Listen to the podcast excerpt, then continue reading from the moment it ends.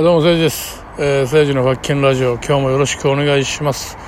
えーっとね、今日ね、僕まあ、今日っていうか、最近ね、あの、仕事の行く道中とか、まあ、通勤の時間とかね、あと、休憩時間なんかにね、あの、ツイッターをね、よくまあ、見てるんですよ。あの、まあ、自分がこう書き込む時もあるんですけど、あの、なんかこう、えっと、おすすめみたいなんで、こうね、他の人のこう、つぶやきとかが見れて、まあもちろんフォローしてくださってる方とか、あの、あの、えっと、僕のことをフォローしてくださってる人のツイートなんか、あ、僕がフォローしてる人か、のツイッター、ツイートも見れるし、あの、まあまあ面白いなって、まあいろんな他のね、僕じゃない人ってこういうこと見てるんかとか、まあいろいろ見たりもしてるんですけども、あのーうんと、なんかたまたまね、その、西村大臣、あの、えっと、コロナ禍の時にね、コロナ担当だった西村何やったっけ、名前忘れたけど、西村大臣がね、ツイッターでね、あのー本出しましたと。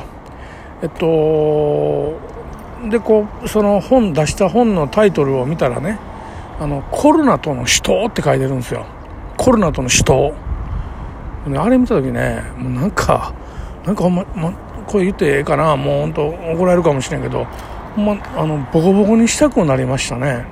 あの、あの西村大臣さんって、えっと、コロナと死闘してましたっけ？してましたっけ？なんか専門家からいろいろ聞いて、そのまま鵜呑みにして、はい、緊急事態宣言とかってやった人ですよね。あの、緊急事態宣言の時ね、僕ら仕事全くなくなって、もちろんあの、えっと、日給月給なんで、日雇いで働いてたんで、あの、休んだ日お金にならへんから、あの、めちゃくちゃ困ったわけですよ。あの、工務店さんが休みあったんで、あの、もう仕事行けないんですね。自分らの元請けが休んでしまうから。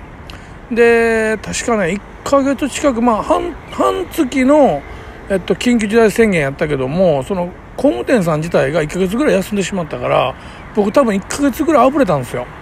で、生活できんからと思って、もうこんなんね、あの、政府の言いなりになって、なんや、あのー緊急事態宣言で家におれ言われたって、え、パチンコ屋開いてるし、満員電車で仕事行くし、どういうことと思って、でこんなんもう見せかけやんと思って、なんか、なんか世界にやってる風を見せたいんかなと思って、で、なんか、専門家ってさ、もうなんか、めちゃくちゃやん、俺から言わしたら。なのになんかそれを鵜呑みにして、ん、そうかと、まあでもね、そのまあ、コロナウイルスが蔓延するのを防ぐためやって言ったら、もうその時は具の根も出えへんから、みんな従うわけじゃないですか。で、も、俺もうこんなんコロナで死ぬ前に経済的に殺されてまうわと思って、まああの当時ね、俺みたいにこう、土底辺で生きてる人間って、やっぱりその気持ちあったと思うんですよ。だから、そのなんか、政府が言ってることを無視して、あの、ちょっとね、なんていうか、陰で黙って仕事してる現場あったんですよ、実は。あの、言いなりになったらもうやられちゃうんでね。で、そこに僕紛れ込ん、紛れ込んで働きに行ったんですね。ちょっと知り合いに紹介してもらって。で、その日の夕方ですよ。ああいうことにお昼休みですよ。あの、たまたまその現場で一緒になった、もう見ず知らずの二十歳の男の子がね、まあたまたま一緒になったな、その寄せ集め仕事やってるから、で、まあ、本校の人休んではったんかな、多分ね。で、えっと、でもこれやらな間に合わへんってことになって、で、本校の人が来ると、やっぱり問題が大きいってことで、なんか、機関校みたいな感じで、こっそり来るみたいな 感じで、こう、闇の仕事みたいなの行ったんですよ。まあ、に、あの、毎日日銭でくれるっていうから。まあ、そうするのはさ、だってコロナでね、殺される前に、あの、お金なくなって死んでまうから、餓死するから。で、行ったんですよね。だってね、その時ね、あのー安倍さんは10万円渡してくれることになったけど、もう全然間に合わへんのよ。ね、5月の給料がないから6月はやっていかれへんのに、10万円って確かあの時9月やったかな、もらえたん。8月か、それぐらい。もう1ヶ月、2ヶ月後やったんですよ。いや、遅うと思って。そんなんじゃな、なんともできひんで。なんか、この10万円で、えー、ね、あの、休んでもらうことになるから皆さん頑張ってくださいね。お前は簡単に言うけど、入ってこえへんやね、それ。もっと後になるな。青か、もう、はっきり言うと思って。お前らに言ったら死ぬ前ボケや思って、俺働き行ったんですよ。ほんなら、二十歳ぐらいの人かな、子供やね、多分。昼ね、ご飯食べようと思ったら、なんか携帯ずっといじくり回して飯食ってないから、俺ちょっとピンときて、こいつ飯食う金持ってないんちゃうか思って、あ、お兄ちゃんお前何してんねんいや、ちょっとあのー、携帯見て、いや、携帯見てちゃう、飯は？あ、ちょっと今お腹いっぱいなんすよ、言うから、俺もそんなんもね、自分の子供ぐらいの年齢の子やからさ、わかるやん、ピンとくるやん。お前これガキンジョーで、何がお前お腹いっぱい飯食ってんねやろ、こら、言うて。はい、ちょっと今日お金なくて、あれ怒ったら、言うて、あの、工場の中のね、ご飯ってね、定食でも300円とかなんですよ、社員食堂やから。怒ったら、言うて。で、怒ったって。で、大ご飯食べろ、言うて。だからもう、めちゃくちゃ喜んで、嬉しいっすわ、とか言って。お前300円の飯そんな喜ぶな値が下がるから、言うて。いや、でも嬉しいんすよ、言うて。で、ね、出てからコーヒーもおったって。えー、マジっすか、言うて。めちゃくちゃ可愛らしいやん。何やこの可愛いやつは思って。で、まあ、たまたまそいつとね、ずっとペアやったから、仕事終わって、じゃあ帰ろうかなって時も、お前どうやって帰んねん？いや、あのー、大す、大すって言いよんね大丈夫じゃな、お前歩いてる方向が怪しいやね、そこ、お前。どうやって帰んねん？いや、ちょっとあのー、電車でないから歩いて、歩いて言うけどさ、そいつの会社聞いたら二駅ぐらい向こうやねめっちゃ遠いやん。え、お前、歩いてきたここまで。はい、金ないんで、今日出た分の、お金は社長がね、開いてくれることになってるんで、お前は、いて、ほんだらお前車で送ったら、言って車でバーン送ったったら、まためちゃくちゃ喜んで、俺のこと神様みたいに言うね。めっちゃ助かりました、本当に。親、親分、親分、言うて。こいつ、こいつ可愛いな思って。で、俺も送ったったんですよね。で、この今回このね、コロナでね、えー、コロナの死闘って書いて、こう西村大臣に言わ言いたいけど、お前は死闘してない。本当にこのコロナで人を演じたのは、あの時俺が現場で出会った二十歳の、二十歳のあの子や。あの子が人を演じてたんや。お前何もしてへんや。ファック野郎。でしょ？あのなんか俺人を演じてね、みたいな。恥ずかしげもなく、自画自賛やん。ね？これ、これなんか書いてんね。帯に書いてたわ、なんか。えっと、今ここで緊急事態宣言しかないと、首相に提言します、みたいな。せんでよかったよ、ファッキー。何抜かしようなおい腹立つわ思ってね。ただねあの俺そういう時結構あのリツイートするんですよね。引用リツイート。なななんやて？ふざけんなみたいに。でも俺がする前にリツイートが「お前ふざけんな」っていうもう雨あられで大炎上してました。やっぱ国民分かってるな思ってね。うん。あのまあ一部の大金持ちとあの以外はみんなあの時めっちゃ苦労したわけよ。でしょ？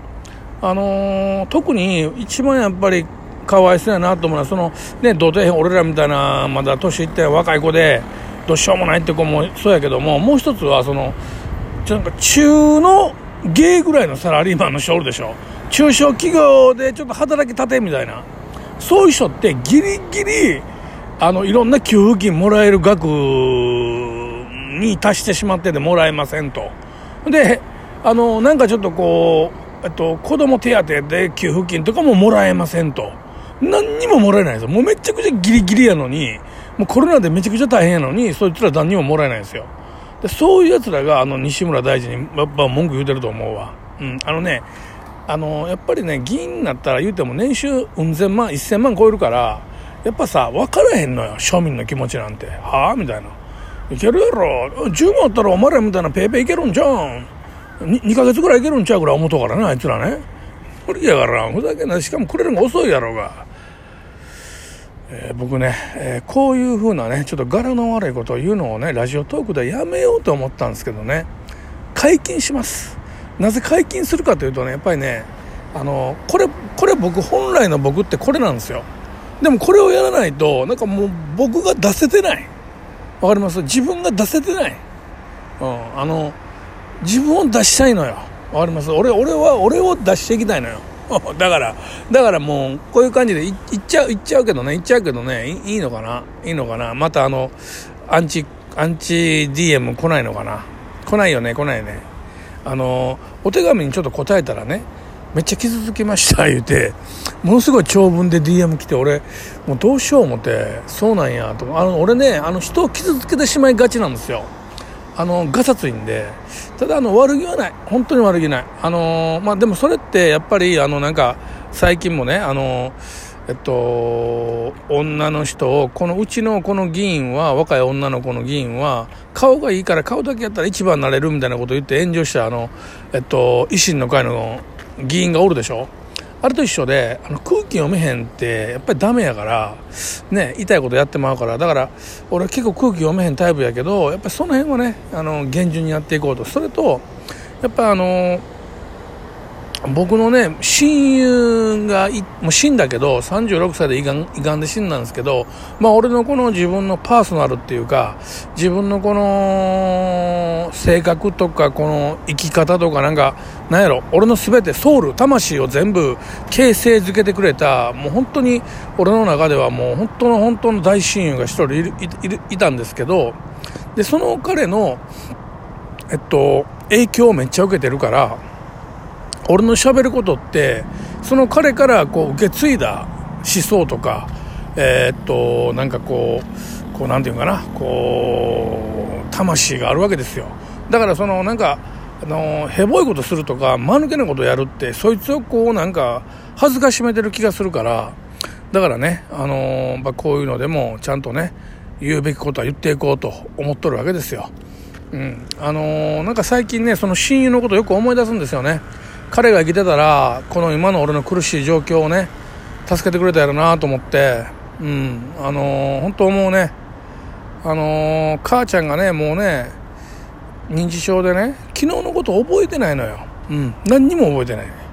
びっくりするから。俺の顔だけ覚えてんねん。死んだ義父その前の本当のお父さんね俺の実の父親だから全部顔覚えてないねもう思い出さへんって。誠治の顔だけ覚えてるって。で昨日何食べた？覚えてない。だからねちょっとたまにね落ち込むんすよ。でこんな時でもあの親友がおったらね一緒にバカ話してくれたんやろなって思うねんけどうん。36歳で死ぬって若いよね、うん、あの本当に素晴らしい男って早死にですよね。まあこんなとこかな。おしまい。